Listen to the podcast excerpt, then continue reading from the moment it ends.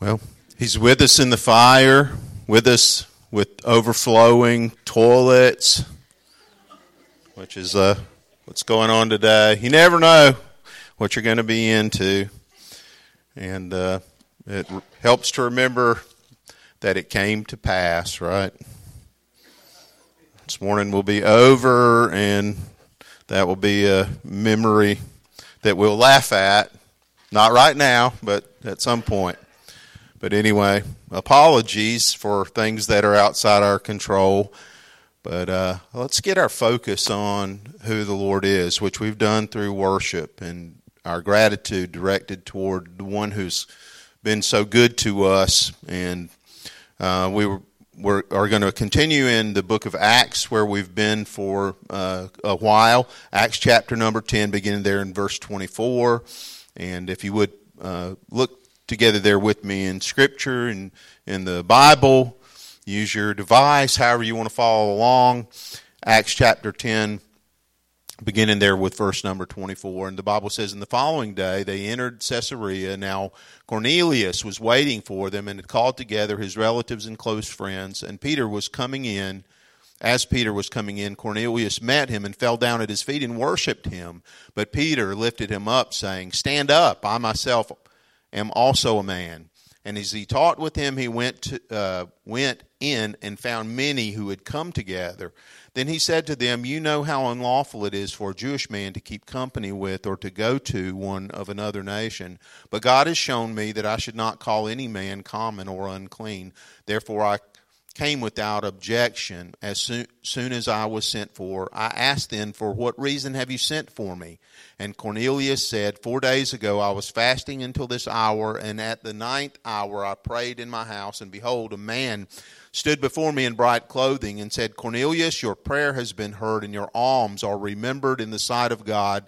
Send therefore to Joppa and call Simon here, whose surname is Peter. He's lodging in the house of Simon, a tanner by the sea. When he comes, he will speak to you. So I sent to you immediately, and you have done well to come. Now, therefore, we are all present before God to hear all the things commanded you by God. Then Peter opened his mouth and said, In truth, I perceive that God shows no partiality, but in every nation, whoever fears him and works righteousness is accepted by him. The word which God sent to the children of Israel, preaching peace through Jesus Christ, he is Lord of all. That word you know, which was proclaimed through all Judea and began from Galilee after the baptism which John preached, how God anointed Jesus of Nazareth with the Holy Spirit and with power, who went about doing good and healing all who were oppressed by the devil, for God was with him. And we are witnesses of all things which he did both in the land of Jews and in Jerusalem, whom they excuse me, and we are witnesses of all things which he did both in the land of the Jews and in Jerusalem, whom they killed by hanging on a tree. Him God raised up on the third day and showed him openly, not, all, not to all the people, but to witnesses chosen before by God, even to us who ate and drank with him after he arose from the dead. And he commanded us to preach to the people and to testify that it is he who was ordained by God to be judge of the living and the dead. To him all the prophets witness that through his name whoever believes in, believes in him will receive remission of sins. While Peter was still speaking these words, the Holy Spirit fell upon all those who heard the word, and those of the circumcision who believed were astonished, as many as came with Peter, because the gift of the Holy Spirit had been poured out on the Gentiles also. For they heard them speak with tongues and magnify God. Then Peter answered, Can anyone forbid water that these should not be baptized who have received the Holy Spirit just as we have? And he commanded them to be baptized in the name of the Lord. Then they asked him to stay a few days. Father, thank you again for your word. We pray that you'll help us as we listen and help me as I uh, explain and proclaim truth. We pray for your spirit, God, just as you helped in those days, just as you affirmed, God, and as you worked among the people then. God, work among us, we pray. God, we need you so much. We know that there's nothing that we can do apart from you. And so we pray, God, for your strength. We pray for your forgiveness and cleansing. God, we pray to draw near to you, and we thank you for your promise that you'll draw near to us as we cleanse our hands and purify our hearts. God, we love you, and yet, God, we realize that all of our adequacy is from you. All our strength, God, comes from your grace. And so we need you so much, and we pray this in Jesus' name. Amen. The scripture uh, that we read today is uh, dovetails really nicely into the conversation we were having in Sunday school uh, this morning as we've been going through Genesis. And one of the truths that we've seen in Genesis is uh, shown to us in uh, Acts chapter 17. It's repeated there, and we talked about this in our Sunday school lesson today. That the Bible says that God created all the nations of the earth essentially through uh, two people. He from one man. It says he created all the nations, or some translations say from one blood. All the ethnicities, all the people that are in the world came from one set of human beings, one set of parents, and he decided beforehand when they should rise and fall, and he determined their boundaries. The Bible says. And we think about our world in the first century world, and we know that bias is an unfortunate reality in our world. Prejudice is an unfortunate reality, racism. You know, I was watching recently um, in Nashville, maybe you saw it in the news, that uh, neo Nazis are out in broad daylight walking. So we see anti Semitism still a problem in the first 21st century world that we live in. You know, we see racial hatred inexplicably still a problem among human beings. And as we study the Bible, one of the things that we, we come to understand is that ra- racism and prejudice and uh, those racial supremacy ideologies are contrary to sound biblical theology. There's no way for anyone to rationalize or justify the kind of thinking that uh, often is still a problem among human beings not by the Bible. There's no way to be a biblical Christian and hold on to those, kinds of ideologies and those racist impulses that often will happen. And yet, in the Bible, we also see that Peter himself struggled with them. The Bible explains why no one has the right to look down on another person on the basis of their skin color or the basis of where they came from or to compare ourselves in any way with the idea that we're superior to someone else this way. It says, uh, For what gives you the right to make such a judgment? What do you have that God hasn't given you? And if everything you have is from God, why do you boast as though it came from you? The Bible says it's, ir, it's, it makes no sense whatsoever for us to look at another person with comparison and to say, I'm better than you anything that we have. I think about that with professional athletes sometimes. That here these guys are with this unbelievable talent. Where did it come from? Where did it, where did the ability to be seven feet tall come from? You know, and it, it makes no sense not to be humble because if we understand life properly, we know that whatever we have, whether it's talent or ability or what we don't have, that every single person is created by God and we relate, relate to one another with that kind of humility when we understand who God is and who we are in relationship with Him. And this passage, I think, when you boil it down and come to what's at the heart of it, it is, is really talking about the idea that we're created in the image of God.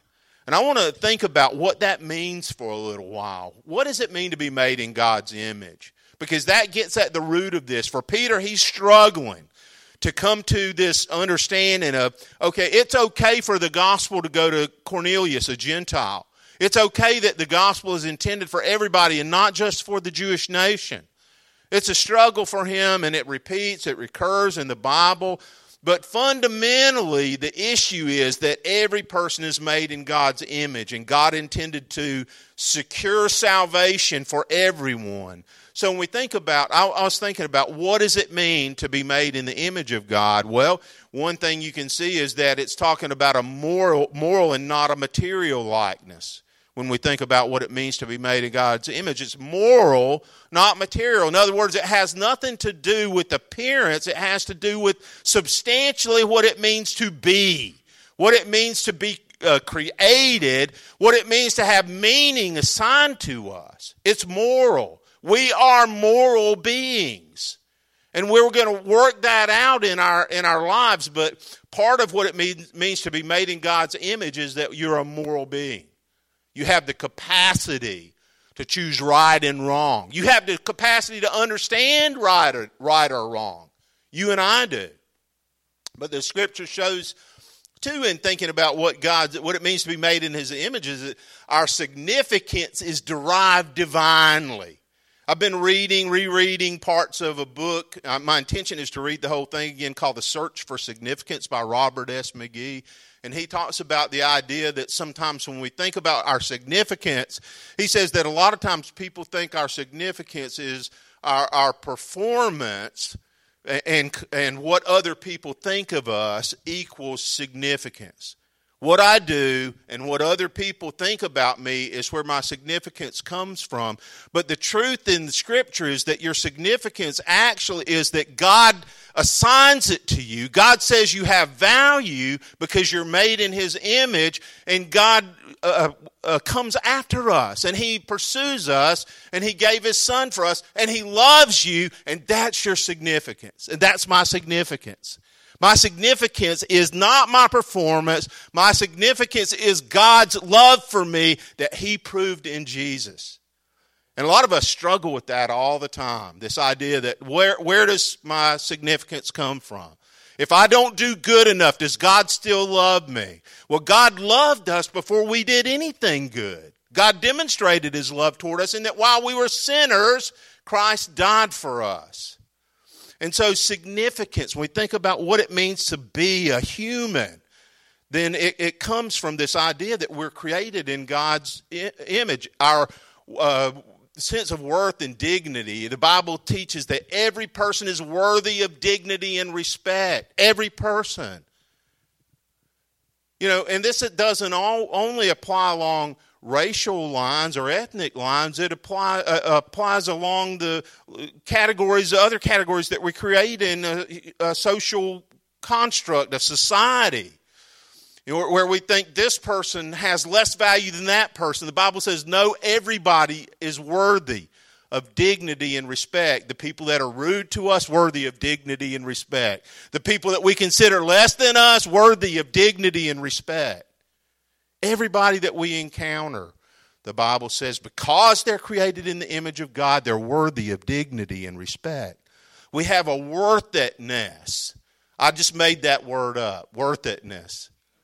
Redeemable, that's what it means. The idea that God says, why, why did Jesus come? Why does it matter that Jesus came and was sacrificed on a cross in our place? Why does it matter?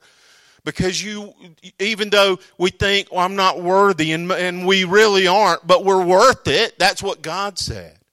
He said, You're worth it. That's what I sent my son here because you're worth it. You're redeemable. There's something in you that because I created it, it's worth redeeming. It's worth saving. It's worth coming after. To be made in God's image, we're a high order of being. The psalm writer he says it this way He says, What is man that you are mindful of him, the Son of Man, that you would consider him? You made him for a little while lower than the angels, is the way it puts it in the Bible. And I think when he's reflecting on it, what he's really he's really reflecting on the idea that man is a high, a high order of being. Even though the way that he says it downplays what what is a man? What is a human that you're mindful of him? But but at the same time, he's saying um, a human is an incredible being, a person. So there's when we think about what does it mean to be made in the image of God, he's, we're a high order of being. We're intelligent and moral by nature. We can choose and exercise our will in a limited way. It's not unlimited. You know what it's limited by? Mortality. When your mortal life runs out, so does your free will. Then it's all God. But now we've got the opportunity to exercise our will in relationship to God. But that's what it means to be made in His image. We're capable, answerable, accountable. The Bible says, as it is uh, appointed to man once to die and after this judgment. Moral, answerable, accountable. We're accountable to God because He created us. We came from God. We're going back to God. We reflect God even though that uh, image was marred by the fall. Still within people, there is the capability of goodness. And it is inherent from our Creator. Marred, disfigured, and yet still present with us. This was interesting to me when th- I thought about what it means to be created in God's image. We're endowed with immortality from conception. Have you ever thought about that? You are immortal from conception. You're not eternal, but you are immortal. We're immortal. God created us with immortality. You will live forever and ever. You're a soul, a being who goes on. And that's what it means to be made in the image of God. At least these are some of the ideas that we can see about what it means. God does not exclude anyone from the possibility of receiving Christ. That's when we think about this passage. Everyone is equally worth Christ's sacrifice, and we are equally in need of it.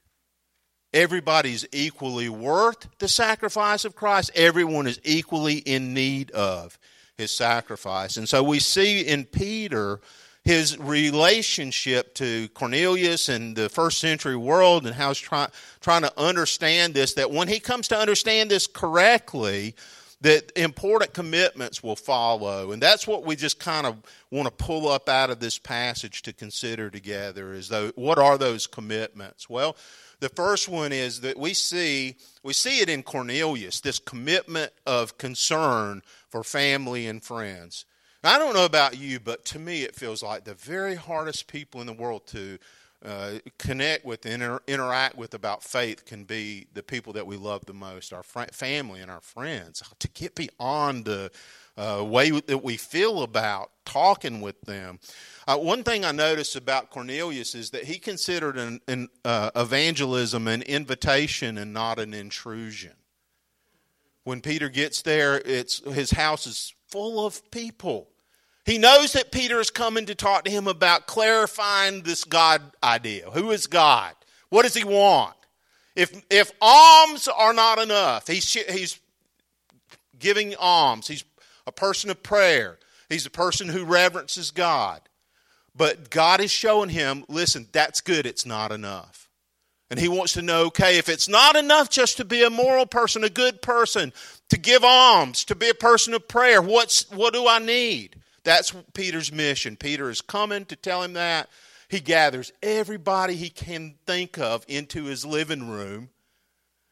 And he, he says, We're going to hear this good news together. He looks at it as an invitation, not an intrusion. I'm just going to be honest. Sharing my faith with my family sometimes feels scary and risky. That's how it feels to me. I don't know how it feels to you. But it feels scary to me and it feels risky to me. But I know that God's intent is for me to use my influence to try and help people that I care about realize the most important reality in life. Some of the time, it's that they already know because I've already told them. I've already told them. I've already talked to family members, especially those really close to me.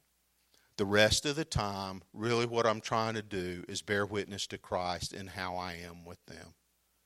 They know the gospel idea. I've shared it before. I've said Jesus is righteousness. If, if Jesus is the whole hub of all of this. And bearing witness, then, the rest of the time looks like loving them and trying to be available and not writing anybody off. But it's also about sharing the truth about who Jesus is, the gospel. I'm not the gospel. Jesus and all he did is the good news. We, in this story, Cornelius is a pre Christian. That's how I describe him. He's not a Christian yet, but he has Christian impulses. His, the Christian impulse that he has is, you know what? I'm going to try to help other people understand this important truth I know is on its way when Peter gets here. He understood that there's something in people that God uh, made, God created that's uniquely and inherently important. And he, he tries to flesh that out in the people around him. And I think that's God's intent for you and me too. And I, I was thinking about uh, ways we relate to culture. A friend of mine wrote this a, a while back, and I, it, I remembered. I've shared it here once before. A guy named Tom Kreitz that I uh, used to work with in ministry long ago. He says there are four ways to think about the lost world or to relate to it. We can separate from culture, and there's a sense where we should be separate in some sense, but not completely. He says we can fight against culture. That's the the the culture warrior idea, you know. It's like everything's a battle line, everything is adversarial, and I don't think it's a healthy way to think we're going to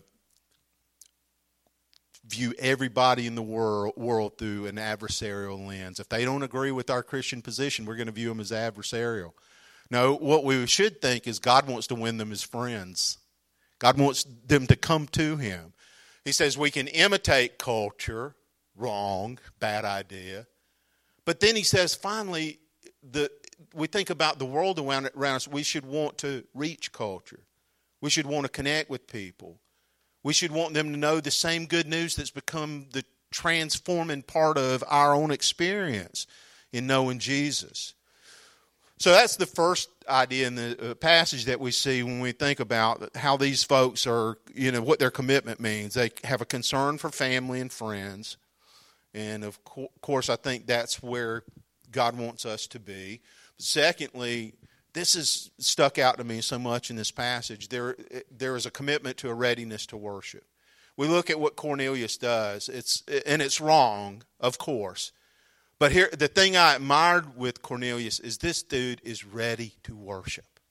He worships Peter, the first person he sees.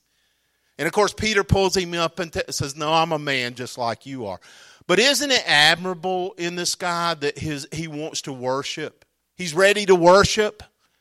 His readiness to worship is something that we should imitate and admire. His posture is humble, right? It's wrong. It's wrong headed, but his posture is humble. And what does the Bible say about humility? God does what? He resists the proud, but gives grace to the humble. And he gives grace to this man. Humility is evident in his heart. His posture, he's ready to bend his knee. He's ready to acknowledge God and, and be a worshiper. And he sees that worship is indispensable to life. And by the way, worship is indispensable to life. It is. We were made to worship. Your life will not be right if you don't worship. He sees that life is this worship in life is what he was created for. He doesn't know how to do it yet. Peter's on his way there to teach him how. But think of what God could do with the whole group of people who had this kind of readiness to worship, who looked at life and said, This is what life means. Life means worship. That's this man's heart. Readiness to worship occurs at the end of self reliance. It, it comes from a realistic understanding of our limits. I don't know how other people view. I read this quote this past week when I was researching just the idea of like worship and Charles Bukowski was a poet. He said, uh, "Love need not be a command or faith or dictum. I am my own God." He said, "I am my own God." He said, "Delusional." I say Worship follows as a realistic response to the infinite world around us. When we look at the world, this is what the, we'll see what the psalm writer said in a minute. But earth and sea and sky and space, how do I look at all that beauty and think it terminates with me? Like this guy. I'm God, he says. This is what the psalm writer says. The heavens proclaim the glory of God, the skies display his craftsmanship. Day after day, they continue to speak. Night after night, they make him known. They speak without a sound or word. Their voice is never heard. And it goes on and describes creation, but basically it's saying every day God rolls out a testimony to himself in the created world around us. and gives testimony to himself day after day after day. And the, the, the right way for us to respond is as Cornelius is with a readiness to worship. And then we think, what are the commitments that are called for for us out of the truth that we see here? Is that we commit again that Jesus is the focal point. Peter often has the opportunity to behave heroically. Uh, he goes and he heals someone. He, a person that had been paralyzed for eight years, we saw recently in a passage. He heals that person, and what did he say? You remember? Jesus Christ, the Messiah, heals you. That's what he said. Not Peter, Jesus Christ, the Messiah, heals you, is what he said. Here, when uh, Cornelius kneels to worship, Peter doesn't behave heroically. Of course, he doesn't. He directs praise to Jesus. He doesn't make the story about himself. When we read the Bible, what we encounter in it is a lot of people just like us human beings who are flawed and who need to be forgiven and who need salvation. All of the people except for Jesus in the story that we see in the Bible are not the focus. They are ways that God is telling the story to us, but in all of them, we see their own need for forgiveness and salvation. I think about the patriarchs. You could make a really edgy Netflix series about the patriarchs alone in the Bible. When you read about their the way that they were, I mean, the stories would make you blush when you read the patriarchs and you see the, some of the situations relationally that they're in and the moral uh, decisions that they make. And all it does is show us these people are not the heroes. God is the hero. He is the Savior. They are the recipients and then the ones who need the same thing that we need because human beings are the same throughout time and history. Wherever you go in the world, our story is always exactly the same. And in Scripture, we see these human stories that remind us about the gap that exists between holy God and sinful man. And they reveal to us our need for redemption. I heard Michael Card. I recorded this on a cassette tape long, long ago. That he uh, he said, "There he's there he is, suspended between heaven and earth, between man and God, the focal point of history. That's who Jesus is. Jesus is the focal point of history. He, he came to us to re- redeem and to rescue. And also in this story, when we think about the commitments that they have, that, that once they understand this truth that we are created by God for God in His image, that they there was this commitment to prayer as the catalyst. It should not be overlooked that everything in the narrative that we've read the last two weeks begin with, with two people on their knees, right? Peter on his knees. He, he goes up on the rooftop at noon to pray. Cornelius on his knees, who goes uh, and prays at, uh, and both of these people, God speaks to them in, in prayer. But it's easy to minimize and forget that that God has ordained prayer as a means of his work in the world. A part of following him is working prayer into the rhythms of our lives. If we are going to really realize what it means to be worshiping people and people, it means that there is working into your life this rhythm of prayer, figuring it out. Praying without ceasing is the way the Bible puts it learning that it's an expression of our creation and uh, following after Jesus is learning how to be people who pray to Him, who seek His will, who understand that we can't live without being a praying people. Jesus, the only perfect person, was often alone in prayer. Isn't that interesting when you read the Bible? That the only perfect person we, we, when you read the Gospels, it says he went to desolate places to pray, that Jesus sought time alone from others for prayer. If the only perfect person needed prayer, we certainly need prayer, right? He shows us, he models that for us. And I, I like this scripture in Luke 18:1 it says one day Jesus told his disciples a story to show that they should always pray and never give up. That it says in other translations men ought always to pray and never to quit. That prayer belongs to the life of a follower of Christ. Oswald Chambers says prayer does not equip us for some greater works. Prayer is the greater work. Prayer is the uh, a catalyst, and then the uh, way that we respond to understanding what this story is intended. This passage is showing us is uh, about the being made in the image of God and the barriers. Of course, it gets down to this: is that we are committed to removing walls of separation. It's how we live. We're committed to removing walls of separation. That's how they lived, it's how we live. It's what it means to be made in God's image, is to understand that God created humanity. And I. Howard Marshall, a commentator, um, says that Peter's Jewish scruples were countermanded by God. His, where does his impulse come from? Where does the idea in Peter come from that I shouldn't go in a Gentile's house? Interesting to think about.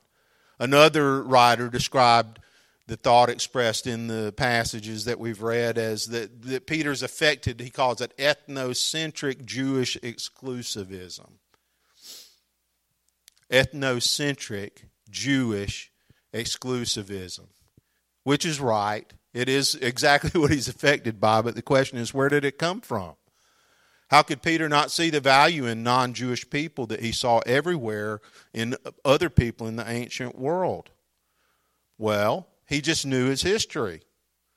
The Israelites had been warned never to intermarry with pagans while the promised land was being settled. God had said, You sh- do not intermarry with the pagan nations around you. That was what God had told them. This is an interesting part of uh, Leviticus. God says, You don't imitate those people. If so, you'll defile the land and you give it a reason to vomit, reason to vomit you out as it will vomit out the people who live there now. The impulse that Peter has is from this idea that uh, if we're not careful, we'll become idolaters. But as often is the case, it's an overcorrection. It's an overcorrection that came after the exile, after, guess what had happened? They had been vomited out of the land. Just what God told them. If you imitate these people, if you take into yourself and your behavior their ways, he says, This land of promise that I gave to you, I will boot you out of it. And they were exiled into Assyrian captivity and then into Babylonian captivity. So it's what we observe in the Bible. At the, at the same time, when we read the genealogy of Christ, you find the names of three Gentile women Tamar, Rahab, Ruth. Well, here's what people do we overcorrect often. And that's what you find in the life of first century, first century Israel overcorrection, out of balance. The Bible says here's what Jesus did when he came in the first century world. Christ himself has brought peace to us. He united Jews and Gentiles into one people when, in his own body on the cross, he broke down the wall of hostility that separated us. So, as usual with people, implementa- implementation is the challenging part, right? Implementation. That's discipleship. We know these ideas. Jesus said, Blessed are you if you do them. And so they are implementing the, these realities that have been affected because when Jesus went on the cross, he said, I've destroyed this wall of separation. It's superseded. And Peter says in the passage, Now I understand that God does not play favorites. God doesn't play favorites. There is no impartiality in God. There are no boundaries that can keep the good news out. the good news can go into communist China or communist Russia or communist Cuba. There are not walls or fences or boundaries that can be erected to keep the good news out. And in fact, guess where the gospel often is flourishing in the world? In places that government ideology is designed to keep it out. But you can't keep the good news out. You can't keep it out of prison walls. This passage shows us that in the final parts of it, God is providing a clear understanding of the gospel.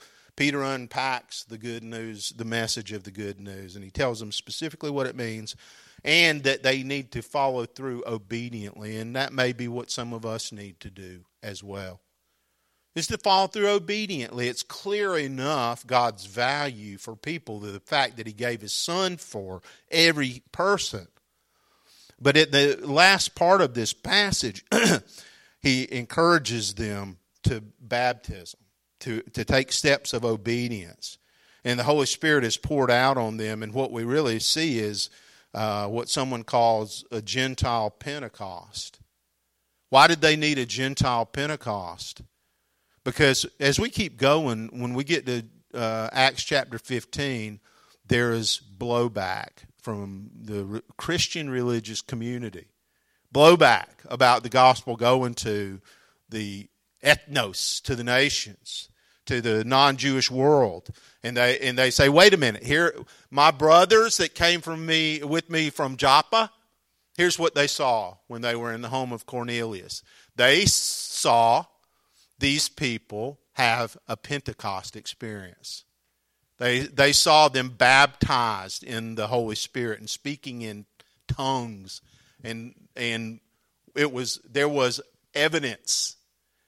And so that's why God gives this experience to those people so that they are able to follow through and the church is able to follow God into this new territory, new to them it's hard for us to see how, at least it is for me to think how, that anyone could come to the conclusion that God's love would only be available to someone who was born into the correct ethnic grouping. It's hard for me to think about that now in this 21st century world. At first, Peter failed to see the extent of the gospel. He didn't see that the gospel was intended for all the world. His scrupulous religious conscience was being reshaped here by the dawn of salvation in Jesus and God's mission for the world. He became willing, though, we see, to forego religious tradition and find the courage to keep resisting peer pressure because he does have peer pressure um, among what it, it, when you study the Bible, they call them Judaizers. They go around and they say, you, it's not enough just to believe in Jesus. You've got to be circumcised and you've got to follow the Mosaic law. That's not a gospel. The gospel says it's Jesus who paid it all. And it's not our morality and it's not our performance and it's not, it's not our goodness. It's only by grace and through faith that salvation occurs. And so they're correcting these ideas and they're taking away the, those extra biblical ideas. Even though they seem to them biblical at the time, they are extra biblical. And Peter has to keep deciding to obey God courageously, and he struggles in it at times, as you and I will too. The Bible says, The fear of man brings a snare, but whoever trusts in the Lord is safe.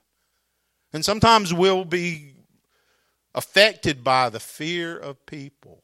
If I do this, if I'm faithful to what I feel like God is showing me, or what the Bible is showing me that God says I should do and be like, there's anxiety attached to that. What does the Bible say? Whoever trusts in the Lord is safe. The fear of man brings a snare, but if you trust in the Lord, the Bible says in Proverbs 29 25, you are safe. And Peter is ultimately obedient. I came without objection as soon as I was sent for, he says. So, what are the obstacles that keep us from being fully obedient to Christ? When we see people as they truly are, formed in the image of God, that changes everything. That I, I love a song by a writer, a gospel performer named Robbie Seay. Um, And it says, Go outside and praise the God who mapped the stars out in the sky. Gather round with those who love and sing, He is our King. And then he says, No one should be left out. No one should be left out. So our theology forms our anthropology. In other words, what we believe about God, being made in the image of God, shapes our understanding of what it means to be human, what it means to be related to the people around us, and all our variety. God made variety even among people who all came from two sets of parents in Christian understanding. Made variety. And our theology causes us to embrace each other in that variety. If God doesn't show favoritism, how could we? God's criteria for salvation is based on need and not on nationality. And everyone has the same need. That's what we see in the Bible. We are coming to a part of our worship that I always enjoy, and I hope you do too. It reminds us about the incredible sacrifice that Christ made on our behalf. And today, as we observe communion, we were reminded that Jesus Christ came here in the form of a human. And when he taught about communion, about the Lord's Supper, he said, This is my flesh that's been given for you. This is my blood which is shed for you for the remission of your sins. And so, in a few moments, as we participate in this uh, observance, what we will do is be reminded again of the goodness of God, the love of God for people like us who often feel how deeply we don't deserve it or we don't think we do. But he says, You are worth it, and I came for you to redeem you and to give your life the, the meaning, to restore to you the meaning that I created in life to begin with before sin entered in and fouled it all up. And so, as we partake, my encouragement to you is if you are following Jesus, participate in this as another way that we worship and in humility. The Bible certainly encourages us in 1 Corinthians chapter 11 to examine ourselves. The truth is, as we walk through this life, we come short of the glory of God. We sin, we fail, and it, it our our bent is toward God and His holiness. The truth is, we're still fallible and flawed, and we fail. And so, let's take a few moments and reflect and pray and seek the Lord. And and then I'm gonna we're gonna uh, step forward here. I'm going to ask Alvin if he'll come and assist me, and Jonathan if he'll come as well. And um, we're going to observe communion. And the way that we do it, um, most of you, I think, have been here before. If you haven't, then we encourage you to participate if you're comfortable in doing so. There are two ways. We've got the uh, um, sealed cup, which you know if you're concerned about communicating um, germs and stuff definitely understand that and we uh, respect that so we've got a, a, way that you can do that with the sealed cup uh, and also we do it by a manner called intinction where you take the element the bread you dip it into the cup and you receive it that way but i'm going to uh, just let's just sit in silence for a couple of moments and then afterward, we're going to invite you to stand and, and come as we observe together the Lord's table.